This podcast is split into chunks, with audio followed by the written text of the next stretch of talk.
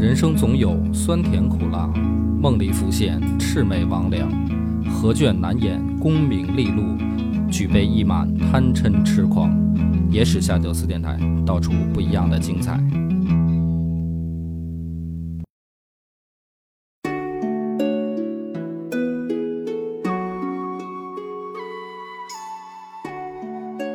大家好，欢迎收听《野史下酒》，我是主播张小娘。我是恶霸波。今天我们要讲一个人的故事，讲谁呀、叫归有光。啊，归有光这个人呢，是一个文学大家，所以呢，大家今天也听得出来，又是一个美文赏析的节目，嗯要讲一个他的文章。但是这故事从哪儿开始讲呢？是从钱谦益的一个小段的文字开始讲。嗯记了一个故事啊，这个故事呢，我就不念原文了啊。说一什么事儿呢？有一天啊，礼部侍郎叫朱大寿，他呢回乡要宴请朋友，嗯请了谁呢？就是徐渭、徐文长。徐渭是什么人呢？有名一代三大才子之一，哎，就是跟大家想象当中的四大才子不太一样，是整个明代被后世公认的三大才子，哦啊，就是谢晋、杨慎和这个徐渭。所以徐渭他本身呢，就是集这个诗书画音乐大成，全才，全才。多才多艺。哎，本身呢也是这个青藤画派的鼻祖，嗯明代的大才子。嗯哎，这个朱大寿呢，就是回乡的时候请好朋友来聚会喝酒，结果呢，就从黄昏一直等到深夜，这左等也不来，右等也不来，嗯这徐渭呢就不知道干嘛去了嗯啊，好不容易啊，这都半夜了才来。这朱大寿呢就很不高兴啊，那肯定不高兴啊，等你一天了。啊，我说我这以为你要放我鸽子呢，你怎么这会儿才来呢？这其实就跟放鸽子差不多了。啊，这个徐渭说：“哎呦，不得了，不得了！说来前儿啊，这个下雨了啊，虽然不大啊，看着一会儿就能下完。我呢就找了一户这个读书人家呀，嗯避会儿雨。哎，我在他家这个前厅看到他家这个前厅那儿挂着一个文章，就是人家挂那个卷轴式的文章，嗯挂在这个等于说门厅这儿。嗯说我避雨我没事儿嘛，我就在那儿看这个文章。我这一看，我就迈不动道了，写的太好了，就这文章。嗯所以呢，说我就在那儿，我就反反复复的读这篇文章，哎，这个反复琢磨品味，我一下就忘了时间了。等我反品了应，一天。就等我反应过来了，我才发现这个已经晚了，这才匆匆忙忙的赶过来。这朱大寿一听这个事儿呢，就说说你这太神了，是吧？你 你要说你忘了，我都信。你说你看一个文章，这流连忘返了。这得是啥文章啊？对，关键是什么呢？关键是徐渭本身是一大才子，对呀，得有得啊多有才的人才能把他吸引至他此？而且人不在，是人家文章在那儿就把他吸引住了。所以这朱大寿说：“那你这就把我这个好奇心也勾起来了，嗯是吧？你呢，辛苦一趟，咱俩一块儿把那个卷轴取回来，我也看看。嗯，要是没这卷轴，孙子，我今天就砍死你。”你看你怎么交代？他俩就去了，去了以后真把这卷轴呢借回来，两个人呢就张灯夜读，哎，一直就到了第二天早上，就在这儿反复就是看这个文章，然后讨论，我都想看这文章到底写了啥了。是吧？这篇文章就是归有光写的，哦，就是今天我们要讲的这个人的故事。引出来了，哎，这文学大家是吧？登场了。要登场了。那么归有光的比较著名的一个文章呢，我们今天就来讲讲他的这个《项脊轩志》。嗯哎，《项脊轩志》，所以古文赏析部分啊，我就是也是，呃，老规矩，咱们就讲几句，我就翻译几句，顺着往下讲。嗯，这是一篇文章，它首先这个标题就我就不明白是啥意思了。就是他的那个小书房叫项脊轩，哦，轩呢就是那个一个车字旁、嗯一个干嘛，轩就古人他一般形容自己的屋子是吧？呃喜欢给自己的书房啊、或者给自己的这个住的地儿起个名儿嘛。嗯他他这个小书房就叫象脊轩比如波哥家叫什么？柳南草堂。啊，是啊 我这叫梁府，是不是？你你就尽尽可能往高端了整。没什么文化，梁但是公馆透着高级。啊，这个项脊轩志呢就很简单了，就是他在他的这个小书房呢写了一篇文章嗯啊，就叫《项脊轩志》啊，没什么可这个复杂的，嗯我们就读读这个文章啊。项脊轩，旧南阁子也，市井方丈，可容一人居。哎，就是他这名儿项脊轩，原来呢，他们家管这叫南阁子，就是一个小阁，老破小。老破小。哎，然后这屋里呢不大，方丈许嘛。他说只能容纳一个人在这儿可能休息或者就是等于读书啊什么的。你想嘛，就是非常小的一个小屋子，跟个小卫生间似的、啊 说的，差不多就是这意思，可能顶多摆一张床，摆一书桌就没地儿了。说百年老屋，尘泥渗露，雨泽下注，每一案故事无可治者，又北向不能得日，日过无已昏。哎，他就写这个屋里的场景，像什么百年老屋，说这个直漏雨，就一下雨啊，这屋顶就开始了水帘洞啊。而且呢，说这屋子里你但凡一移这个移动这个桌子啊，你再一看，就没地儿搁了。嗯就他这桌子不能不能挪地儿了，嗯你不是横过来，这屋里就待不下人了，就非常小嘛。这还不算糟糕，北向的，什么叫北向？就咱们这个古代那房子都是叫坐北朝南，嗯南向嗯是吧？这阳光它得从南面射进来，它这小破屋北向，嗯所以呢还背光，嗯阳光晒不进来。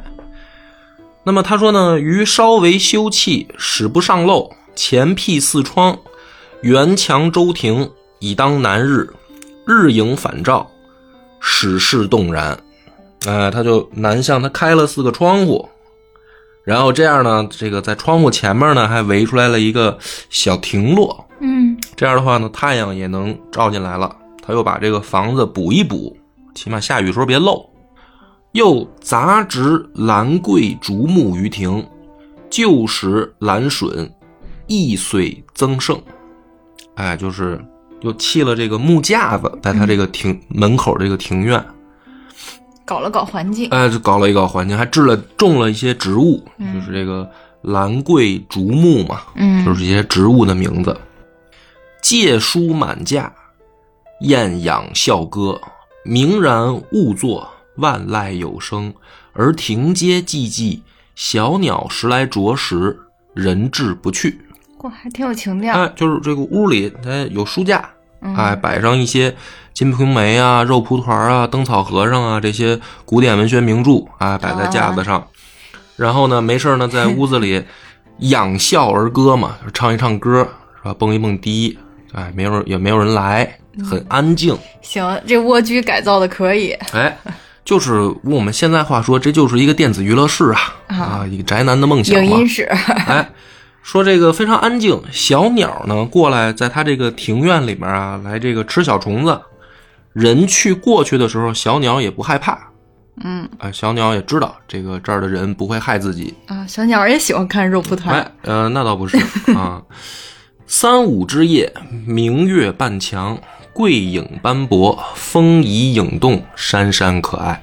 宜居啊，是吧？大晚上的，哎，这个月亮照进来，植物的影子在这儿晃动，哎，这个小环境非常美好，嗯，挺有意境，挺有意境。看来是什么呢？兄弟这会儿应该是单身，是吧？可不苦中作乐吗？不是，那肯定是单身，没有没有没媳妇儿了，这不一个人在这儿享受一个人的这个夜晚的时光吗？肯定是可以安单身啊。心的看《金瓶梅》，哎，然余居于此，多可喜，亦多可悲。转折了，前面这听着挺开心啊，后面有不开心的事儿。先是庭中通南北为一，待诸父易窜，内外多置小门墙，往往而视。东犬西吠，客鱼庖而宴，鸡栖于庭，庭中始为篱，以为墙，凡再变矣。这有点长，啥意思啊？慢慢解释。说我住在这儿啊，没多久啊，这本来是什么呢？就是外，它这个小小格子外面是属于他们家的这个房屋嘛，嗯南北通透，哎，很开阔的大大间的这种屋子合围。但是后来是什么呢？就是说我这帮叔叔大爷啊分家了，就等于老家儿可能死了。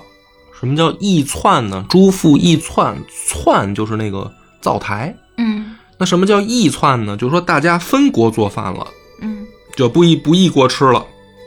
那就啥意思呢？就是大家各自分家了。嗯啊，一个大家变成了几个小家，各自过日子。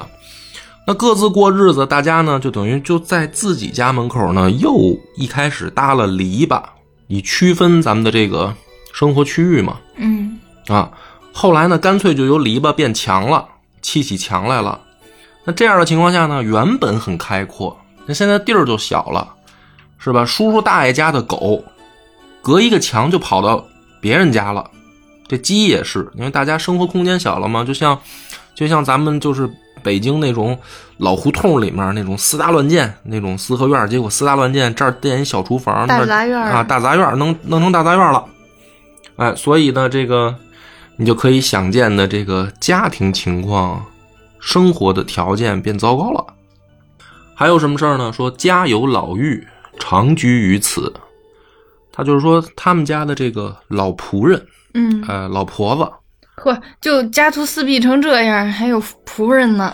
对，归有光是一个没落家族，就是他原本他们家是爷爷那辈儿还做官呢，但是到他爹他这辈儿就不行了，嗯，所以他们家原来是有仆人的，这个老仆人是服侍他奶奶那一辈儿就在跟他家的，这是这是老神仙吧？老就是老 这么老大岁数仆人嘛，老家人，哎，这个老仆原来就住在这个南阁子里，嗯啊，所以呢，他说：“欲先大母婢也，汝二世，先彼辅之甚厚，使西连于中闺，先彼常一志，欲美谓于曰某所，而母立于兹。”哎，这是什么意思呢？也是慢慢解释啊，就是说他们家这个老仆人、老妈妈是给他们家当奶妈，已经当了两代人了。嗯就是从他妈那儿到他这儿，这不是已经两代了吗？他原来就住在这个南格子里，这个南格子呢西边就是他母亲原来的这个卧房。后来呢，说他这个老仆人住在这儿啊，这不现在变成归有光的这个小书斋了吗？小书房了吗？嗯这个老婆婆有时候还来看他嘛，就是每次进到这小屋里面呢，就老跟他说说，你看这儿，曾经你妈就站在这儿跟我说过什么话，哎，你看这个犄角旮旯这个地儿，你妈当时在这儿又干过什么事儿，跟我聊过什么闲嗑嗯啊，他就老仆人跟他的这个拉家常，嗯，就在这个小屋子里曾经发生。说玉幼曰：“孺子在吾怀，呱呱而泣。娘以指叩门扉曰：‘而含乎？欲食乎？’吾从板外相为应答，语未毕，余泣，欲亦泣。”就是这个老妈妈啊，就跟他说说，当时啊，就我坐在这个你现在这个床上，我抱着你姐，嗯就是归有光的姐姐，我抱着你姐，你姐呢还吃奶呢，啊，就在那儿哇哇的哭，哭的时候呢，说你妈就在这个门外面啊，就敲这个这个门的这个门框，嗯就问说，哎，我这个闺女是怎么哭啦？是吧？是饿了呀，还是冷了呀？说我呢就隔着这个门板跟你妈就是这个等于说话嘛。嗯说到这儿的时候呢，老婆婆因因为归有光的妈已经死了，啊，他他俩说到这儿就回忆起这个往事的时候，老婆婆也哭，然后归有光也哭了，啊，就在这个小屋子里，说余自束发，读书轩中，一日，大母过于曰：“吾儿久不见若影，何竟日默默在此？大类女郎也。”这是啥意思呢？说我后来不是在这儿读书吗？嗯归有光把这儿当成书房嘛。说我老在这儿读书啊，有一天这个奶奶来了，就是他他的奶奶，过这屋呢一看，啊，就进来看，说哎我这大孙儿，你这天天也不露面儿，就在这儿藏着。嗯啊，这个天天说在这儿看书，也不出去见人儿，哎呦，怎么跟这个闺中闺女儿似的，嗯是吧？大类女郎也，哎，你天天这个这么宅呢？怎么？别的小孩儿都出去正这个耍的时候，太文静了你。嗯然后呢，说比去，以守合门，自语曰：“吾家读书久不孝，儿之成则可待乎？”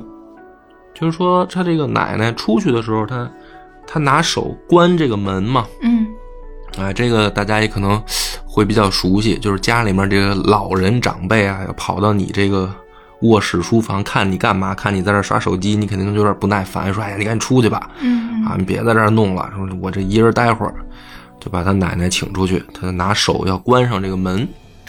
关上门的时候呢，就听他奶奶自言自语的在这叨咕，叨咕啥呢？说哎呀，我们家孩子呀，这个读书考试好久没有这个出人才了，嗯，就是没有这就科举当上官的。说这孩子没准能行，就看他这个勤奋劲儿。勤奋到大类女郎也。对，就勤奋到已经跟这个闺女似的了，也也也不爱出来走动，那就是说爱在这个书斋待着嘛，嗯没事就在书斋泡着，说这没准能成。请之，持一相护志，曰：“此五祖太常公宣德间执此以朝，他日汝当用之。瞻顾遗迹，如在昨日，令人长毫不自禁。”什么意思呢？说这奶奶一会儿又回来了，手里呢拿一板儿，哎，实际上是什么呢？是这个象牙做的护板儿，就跟他说：“说我这大孙儿，这东西给你吧。这是什么东西呢？就是当年你爷爷啊拿这个上朝用的。嗯这个明代呢，它这个护板也分等级，三品以上才用这个象牙做的护板儿，那就说明他爷爷当年品级还挺高。嗯这个三品以下呢，就用木头做的那个护板了。嗯这个护板儿呢，最开始的时候是大臣在朝堂上跟皇帝汇报事情时候啊做笔记用的。嗯哎，比如说今天我要劝皇帝点什么事儿，是吧？说皇帝你天天别跟后宫泡着了，能不能多见见我们？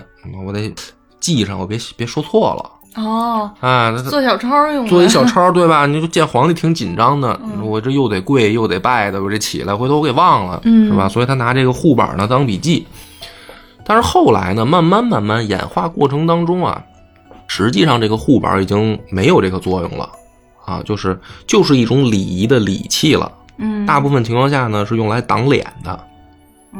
嗯，今儿没化妆不行，我得挡着点儿。哎，这这你也可以这么理解啊。要不要给你也整一个护板？你平常带着上班用哦，我以为你是说整个护板在家跟你说话的时候用的。啊？你就上班嘛我我上班用不着，啊，或者给你整一个什么羽毛扇嗯你，让挡挡着脸。挡脸用是吧？你你要么直接给我弄个面罩糊上得了。这个很管用，这个很关键。就是那个，你看那个诸葛亮他媳妇儿就给他那个羽毛扇嘛，嗯，就是说说你你这人说话挂相儿，你说什么你喜怒哀乐都在脸上啊，你诸葛亮啊，啊，说是他媳妇儿嘛，就给他出这招，说你拿一扇子，没事儿你挡脸，哎，你这个乐的时候你挡着点儿，你别让人看见，是吧？你就比如说他气周瑜的时候，他要不挡着点儿，周瑜一看这孙子乐这么开心，肯定要憋着害我，是吧？他拿一扇子挡挡脸，哎，这护板后来其实有点这作用，嗯。就是大臣说话的时候挡一下面部表情，已经不做笔记用了。嗯他这个奶奶拿这个东西来，就说什么呢？说大孙儿，我看你行，你天天这么用功，将来你上朝你就用你爷爷这板儿，哎，你将来没准真能科举成功做官儿，嗯，激励一下。激励一下。这归有光呢，跟他奶奶就是看着爷爷留下来的这个遗物嘛，嗯是吧？哎，也是又不禁落泪，嗯觉得说爷爷爷爷已经死了嘛。宣东，故常为厨，人往从轩前过。余迥右而居，久之，能以足音辨人。轩凡似遭火，得不焚，待有神护者。说他这个西边刚才不是说完了吗？是他妈原来的卧室嘛。嗯东边是什么呢？原来当厨房用，就是他这个屋子东边原来是一小厨房。他这个厨房人多的时候了，经常从这儿过嘛，啊，做饭呀、什么的，洗碗啊，都从这儿过。哎，他呢，在这个书斋里面待着的时候，因为他老在这儿待着，他已经能用耳朵听出来谁的脚步声。哎，你比如说我张哥，这个步伐就比较雄武有力。每次我你打那个二楼时候，我就知道你回来了。你说的是你自己吧？我的步伐就就比较轻盈，我一般走路，我那个楼道那个声控灯都不亮，啊，我靠，你这好恐怖啊！你你是鬼吧你？嗯，就是反正他在这儿呢，就是他能他能拿耳朵就听见外面厨房人的那个脚步声，他就知道啊，这是谁来做饭了。嗯哎，而且呢，这阵儿因为挨着厨房，他这小破屋子啊，着了四次火，啊，因为厨房老用火嘛，沾厨房的光了啊他老着了着了四次火，哎，没烧毁，嗯就是这屋子没烧塌了。嗯，鬼有光就说：“你看，说明这地儿有神神明保佑，保佑我。”哎呀，这破地儿 也是没谁了。所以呢，他说他这时候发了一个感慨，他说：“向己生曰，向己生对他自称嘛，因为他这地儿叫向己轩，他就说向己生就是我。说蜀清首丹穴，立甲天下。其后秦皇帝筑女怀清台。这儿解释一次吧，就是说这个原本就传说有一个故事，秦始皇时候的故事，说蜀国有一个这个寡妇叫阿青，说这阿青呢就住在一个这个丹砂的这个矿的门口，他就住这儿，也不搬家，生活条件也挺恶劣。但是呢，说后来这个地儿产的矿啊卖出去值老鼻子钱了。后来呢，秦始皇知道这事儿，还专门给他修了一座这个怎么说呢，叫小台子，纪念这个寡妇在这儿守着不改嫁，嗯，是这么一个意思。贞节牌坊。也不能叫贞节牌坊，那会儿没有贞节牌坊，秦朝嘛，啊、不算贞节牌但，是就是一个作用吧。呃也算吧，就是呃就是鼓励这种行为吧，嗯，嗯，哎，不可取，不可取。是吧？你再听下一个，说刘玄德与曹操争。等会儿我刚反应过来，什么叫不可取啊？什么意思，张哥？你的意思是就是说，这种如果这种命运，这种命运不太好的这种女性，她也有权利追求她后半辈子的幸福。哦，刘玄德与曹操争天下，诸葛孔明其陇中，方二人之妹妹于一隅也，是何足以知之？这就另一个这个典故嘛，嗯就是说刘备跟曹操在这儿打天下的时候，哎，诸葛亮还隐居在隆中，当时大家都不知道他。诸葛亮未出山的时候，嗯还没有显露这个于天下，大家都不知道这个还有卧龙这样的大才埋没于世间。直到这个诸，直到这刘备去这个三顾茅庐，才把这样一位惊天伟地之才，啊，是吧？从这个田间地头请出来，什么意思呢？就是自比嘛。他现在住这破地儿，是吧？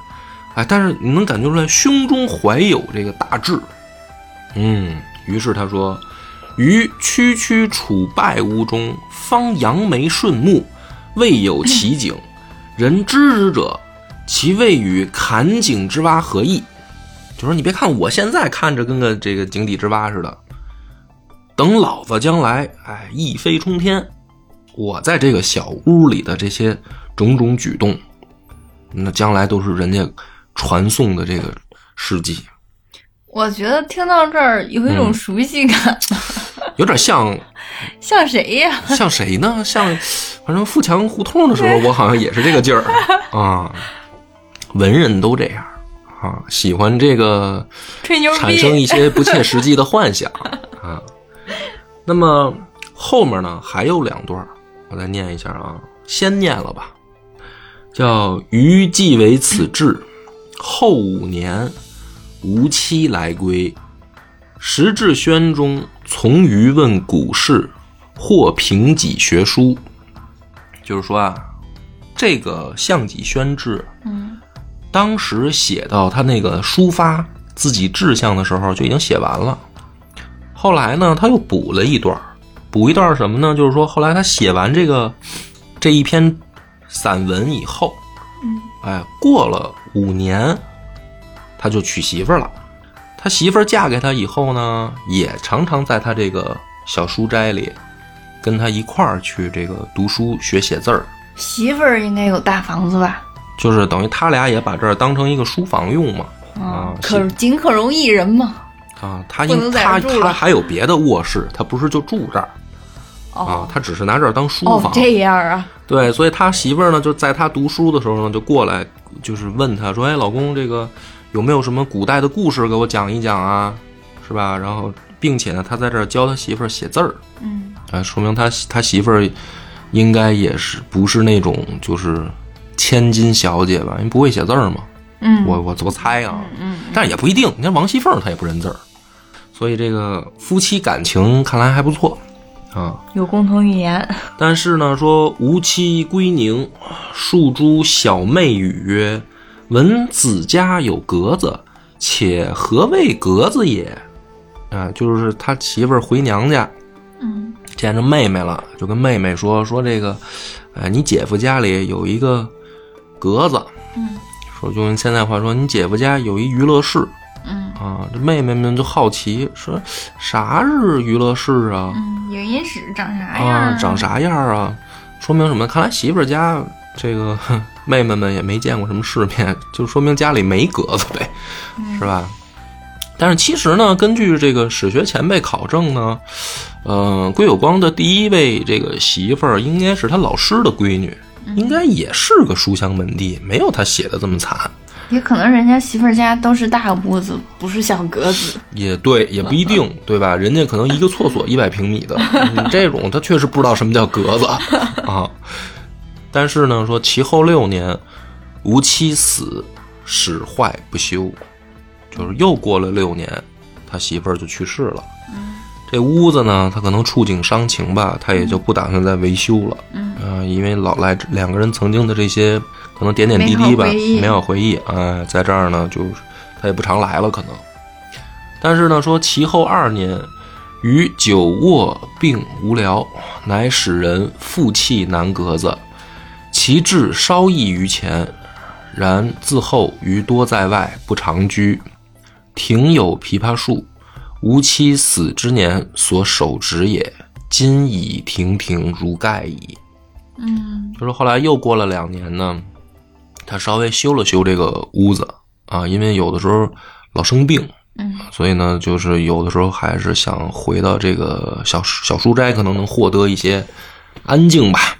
我其实一直一直听到这儿，我才想起来，他好像是选读课文儿，是吗？是不是？哦，这是你们当时的选读课文啊？好像是亭亭如盖矣。啊，对，就是他说这个院里有个枇杷树，所以呢，他媳妇儿死的时候，死之前那一年种的这个枇杷树，嗯现在这个枇杷树也已经亭亭如盖矣了，就是长大了。所以呢，这篇文章你听下来以后呢，你就明白了，它大概写的是一个小小的回忆，算是就是生活回忆录。他后面补的这段有点悼念亡妻的意思，嗯但是这是他后补的，嗯就是他中间他不是一下写完的，嗯他第一次写呢就写到那个刘备、曹操、诸葛亮那儿嗯啊就完了。那么据史学前辈考证呢，他第一次写的时候应该是十八岁，嗯就是写完这个大半部，就整个前面正文部分了。嗯他后来补的这段儿是隔了十三年才补上的，就是他三十一岁。对，就他写他媳妇儿死了，这棵枇杷树长长大了，嗯这个时候补这段的时候他已经三十一岁了。嗯所以这一篇文章里面呢，其实是浓缩了归有光前半生，嗯嗯，前半生的他的一个跟这间屋子产生的回忆。嗯呃，我我自己读这篇文章的时候啊，嗯刚开始读的时候，这是课文吗？我怎么课文没学过这篇啊？这是我后来读的就是选选读吧，选读是吗？就是那可能我们当时学的时候选读就老师就没教，我们也不讲，是吧就是没仔细讲看看，啊嗯所以我第一遍读的时候呢，就是没感觉有那么厉害。说实话，嗯，就是文采吧。我刚才那么读一遍古文，它的文采并不是那种朗朗上口，对吧？没有那种朗朗上口，嗯。而且词藻也没有华丽。嗯华丽的感觉。因为它你看咱们读这个不管是读李白还是白居易，当然这个都是这个大家了，大家的，而且不是一个朝代啊。嗯。就哪怕读明朝的或者读宋朝的，这比较接近的朝代嘛，也是很华美啊。嗯。那那些宋词写的也也很漂亮，文采飞扬嘛笔走龙蛇的那个感觉。明代其实这样的文章也很多。归有光的这篇呢，代这篇代表作，我第一次读，说实话没没感觉，就没没觉这文章就是写一个自己家的这个小书房，嗯啊，然后写写这个老仆人在这儿发生了什么，奶奶给他什么东西，嗯跟媳妇儿在这儿一笔带过，嗯然后呢表达一下志向。可是古人表达志向，这属于常规操作，你知道吗？嗯就是就得就得是凌啊什么凌而且云壮志那而且他这个写的并不狂放啊，就不像比如说宋江，他朝若得凌云志，敢笑黄巢不丈夫，嗯这多提气是吧？他这感觉也没有那个劲儿，那种野劲儿，或者说那种野心的歧视蓬蒿人那种，哎，对也没有啊，所以呢，这个很多年我都忘了这篇文章了嗯啊。但是最近呢，就不是上次我也说了，说咱们讲一讲熟悉的课文，也讲一讲稍微生僻一点的东西。今儿就讲讲它。所以你真的要理解这篇文章呢，就又得讲讲这个人的故事，嗯讲讲归有光的故事。它的开头啊，也是一个神童的开场。啊，首先他是哪年人啊？他是正德年间的人，正德元年出生，在这个苏州府昆山县。本来是一个大家族，但是呢，我刚才也说了，是一个日趋衰败的这样一个家族。没落家族，到他这这这叔叔大爷都分家，该过各过各的，也不太行了，也这个两代没再出过当官的了。但是他呢，还是神童开场，九岁就能写这个文章，而且呢是这个十四岁就开始考童子试，嗯。二十岁的时候就以县试第一名，就是县状元，呃，一个县的状元好像也没多了不起，就反正童子试的这个 这一关是第一关嘛，嗯。啊，就是科举的第一关，嗯。你知道吧？就是第一名，进入了苏州府学当生员，然后呢就准备开始参加这个乡试，但是呢到这儿为止啊，他就不是那个神童剧本了。乡试的时候，五上南京，榜上无名，考了五次都那是不是没考上。为啥少年班的小朋友们、小同学们都太厉害了吗？可能也确实是这个南京啊，苏苏 苏杭一带啊，省会属于人杰地灵，是吧？人家那边可能这个教育的比较好，嗯这小孩们都厉害。嗯反正呢，说他这个寒窗十五载，就是等于他过了这个县试以后，到乡试这中间他就花了十五年，这你听不出来神童劲儿了，已经。嗯哎，所以等他真正呢是三十五岁的时候，才过了南京的乡试。那也就是说，咱们今天讲的这个《项脊轩志》这篇文章，是在这个之前的嗯，还苦读呢。人生经历，就是一直在读书嘛。嗯但是你可以听得出来，十八岁的时候他写的说：“我将来要是怎么样如何啊，抱着那种大志向。”可是三十一岁的时候，媳妇儿死了，看着枇杷树的时候，实际上他好像已经没有那么的那种朝气蓬勃感了。嗯就是因为他在三十五岁之前，其实就一直扔在科举这件事儿上了。嗯。但是到三十五岁呢，有转机，就是南京这一场乡试的这个主考官叫张志，他非常喜欢归有光，甚至比他比作说你是像贾谊、董仲舒这样的人在世，啊，就给他非常高的评价。于是呢，在他那一年的乡试，他是南京乡试的第二名，就中举了，嗯就成为举人了。但是呢，这个时候他就，你像他那个主考官张志这么就是看看好他，那肯定就鼓励他，就是说你再往前走一步啊，你去参加这个会试啊，就是你看看你能不能中个进士，嗯对吧？你这样你中了进士，那你就正式步入这个官官场了，嗯就不是科举了，就是科举你就算仕途了。对，你就过了这个等于科举了嘛，嗯你再去等于首都考个进士看看。嗯就这一个鼓励，三十五岁的归有光开始在向进士发起冲刺，这一下就连续参加了九次。啊等他中进士的时候，已经六十岁了。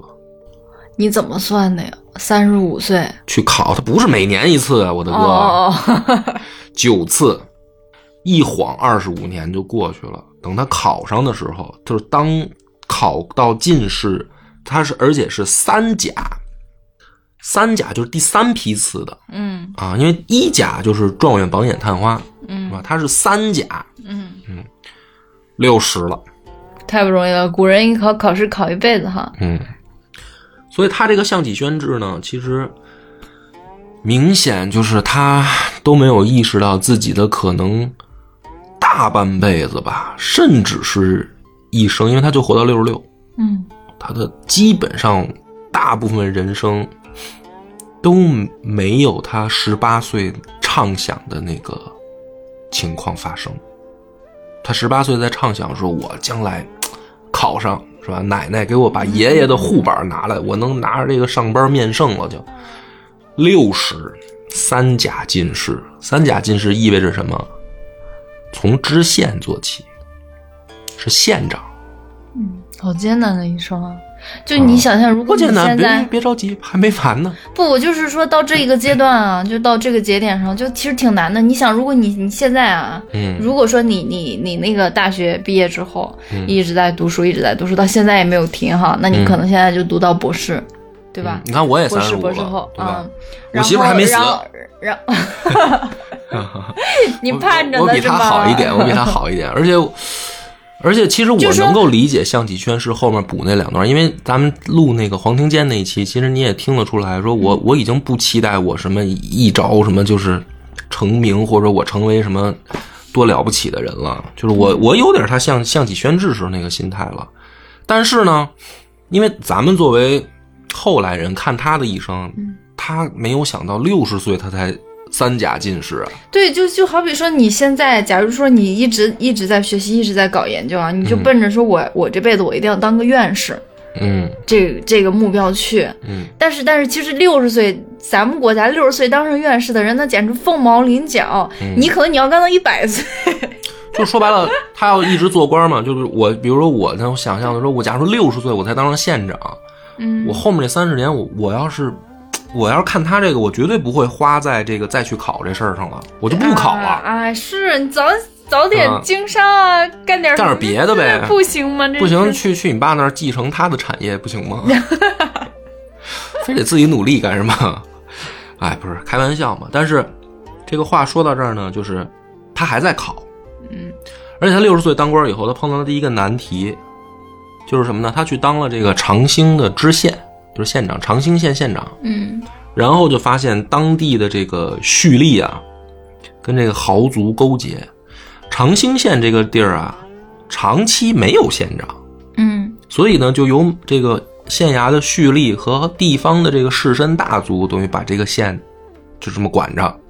那基本上就是欺负老百姓，欺负到什么程度呢？就是说明初的时候啊，有征粮的这个制度，一般呢就是由县衙，就基层单位呢就由县衙组织，然后呢在乡里之间、里甲之间呢选出粮长，嗯粮食的粮粮长，哦然后代为执行这个基基层工作，去向老百姓呢就是征粮，嗯然后上交给这个等于这个府衙嘛。嗯那明初的时候呢，这是一个比较光荣的事儿，大户都会争着去当。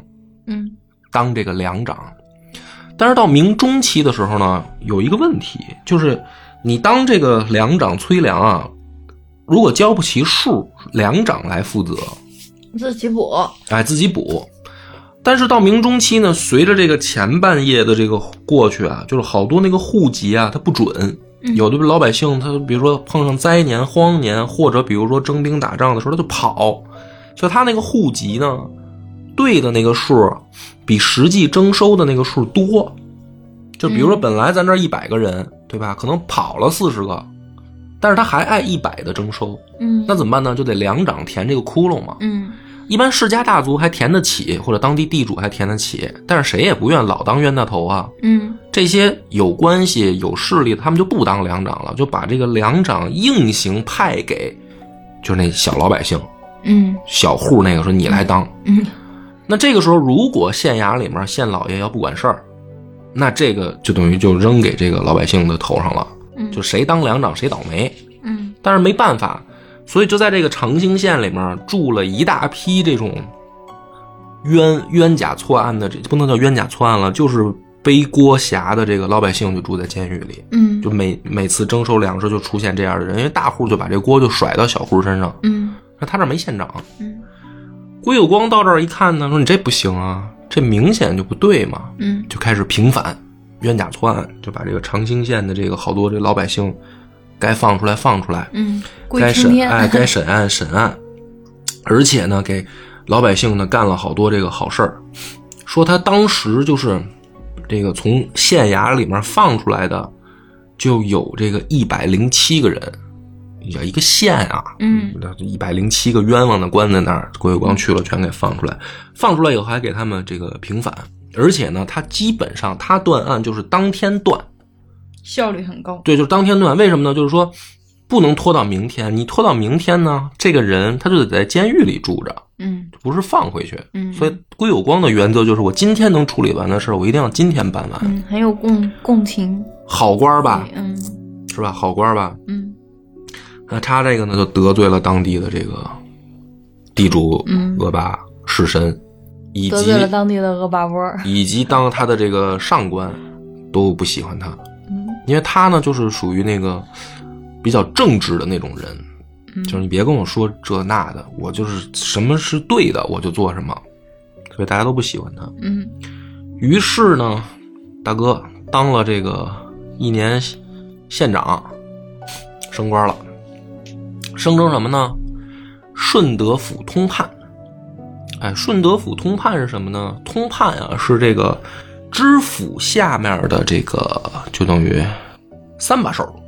但是呢，通判呢，他一般得看你管什么啊，就是你这个府你这个府，你下面有很多的政务，通判呢会管一摊事儿。嗯让他管什么呢？管马政，马皮的那个马，管马政。嗯你在这儿养马，哎，虽然好像升官了，实际上呢，嗯，就是他妈的这个被排挤了。明升暗贬。哎，他在这个长兴知县知县的时候啊，手下有一个县丞，嗯就是等于这个秘书，嗯县里面的秘书，他是县长嘛，嗯他这个秘书，这个人叫吴承恩。哦，你突然反应过来一个事儿没有？他后来被排挤，去到顺德府管马政。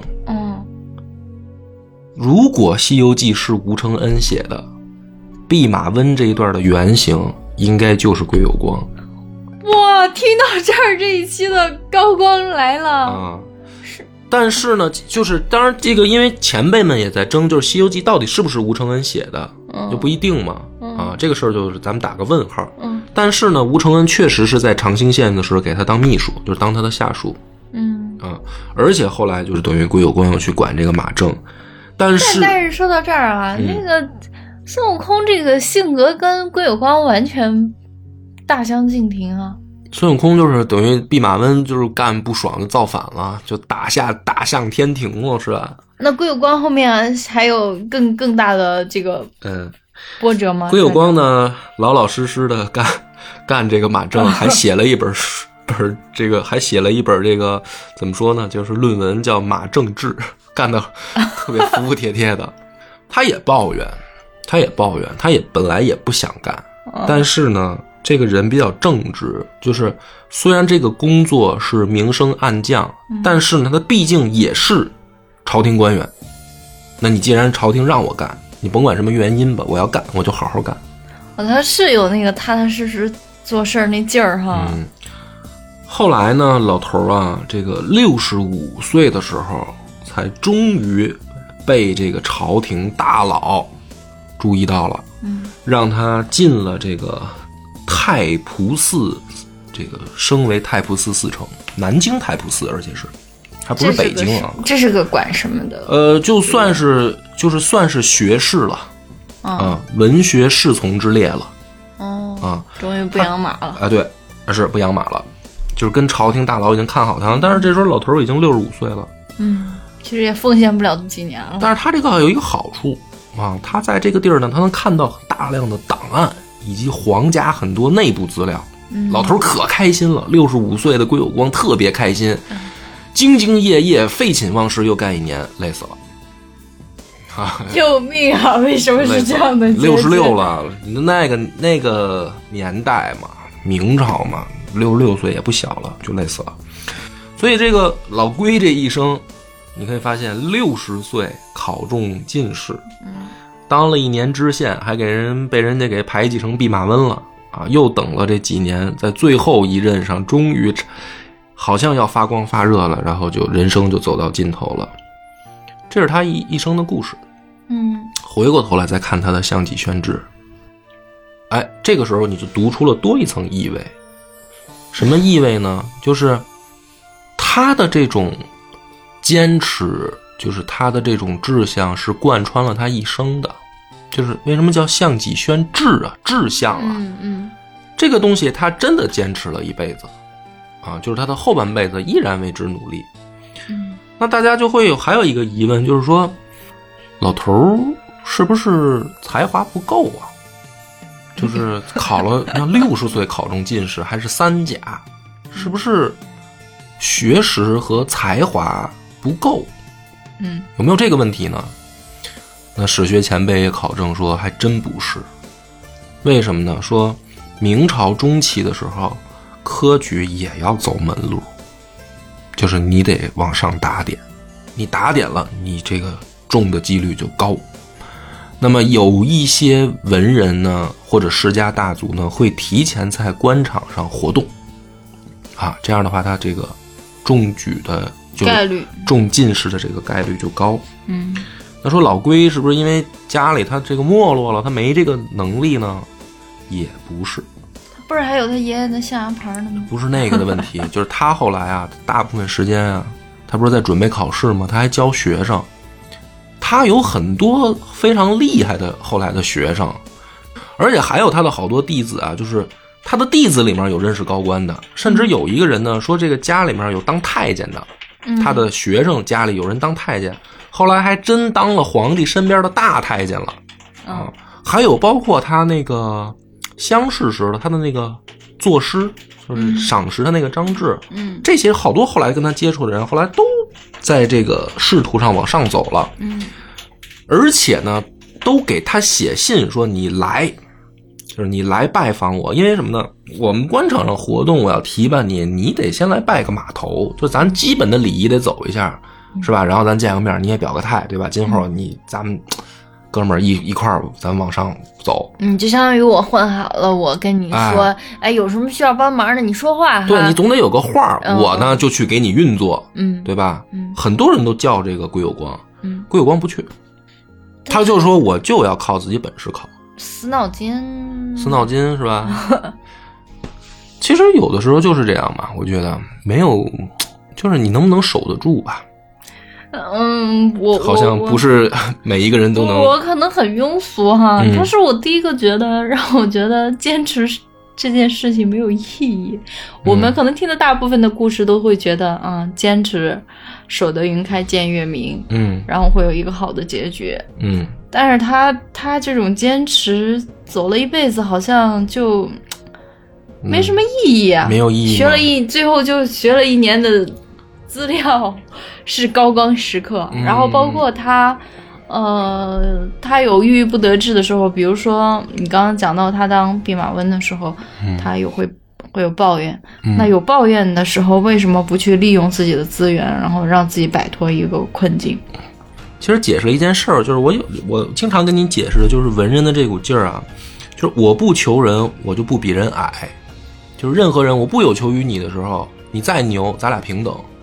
这也就是说，当归有光六十岁真的做官的时候，他这样的人才确实会做出造福一方百姓的事儿，哪怕只是一个县。那那你说，他他他是想着，他是真的就是说。呃，我不求人，我就不会矮人一等。嗯，但是但是内心渴望自己的境遇改变，渴望有有那么有人有机遇，然后帮自己一下，然后改变这种困境。他就是他是这种心态呢，还是说像你前面讲的那个，他安于这种平淡，安于现状？他他想的就是说，哦，我就靠我自己。我混成什么样，我就靠我自己。如果说我最后没有什么成绩，OK，那也没关系。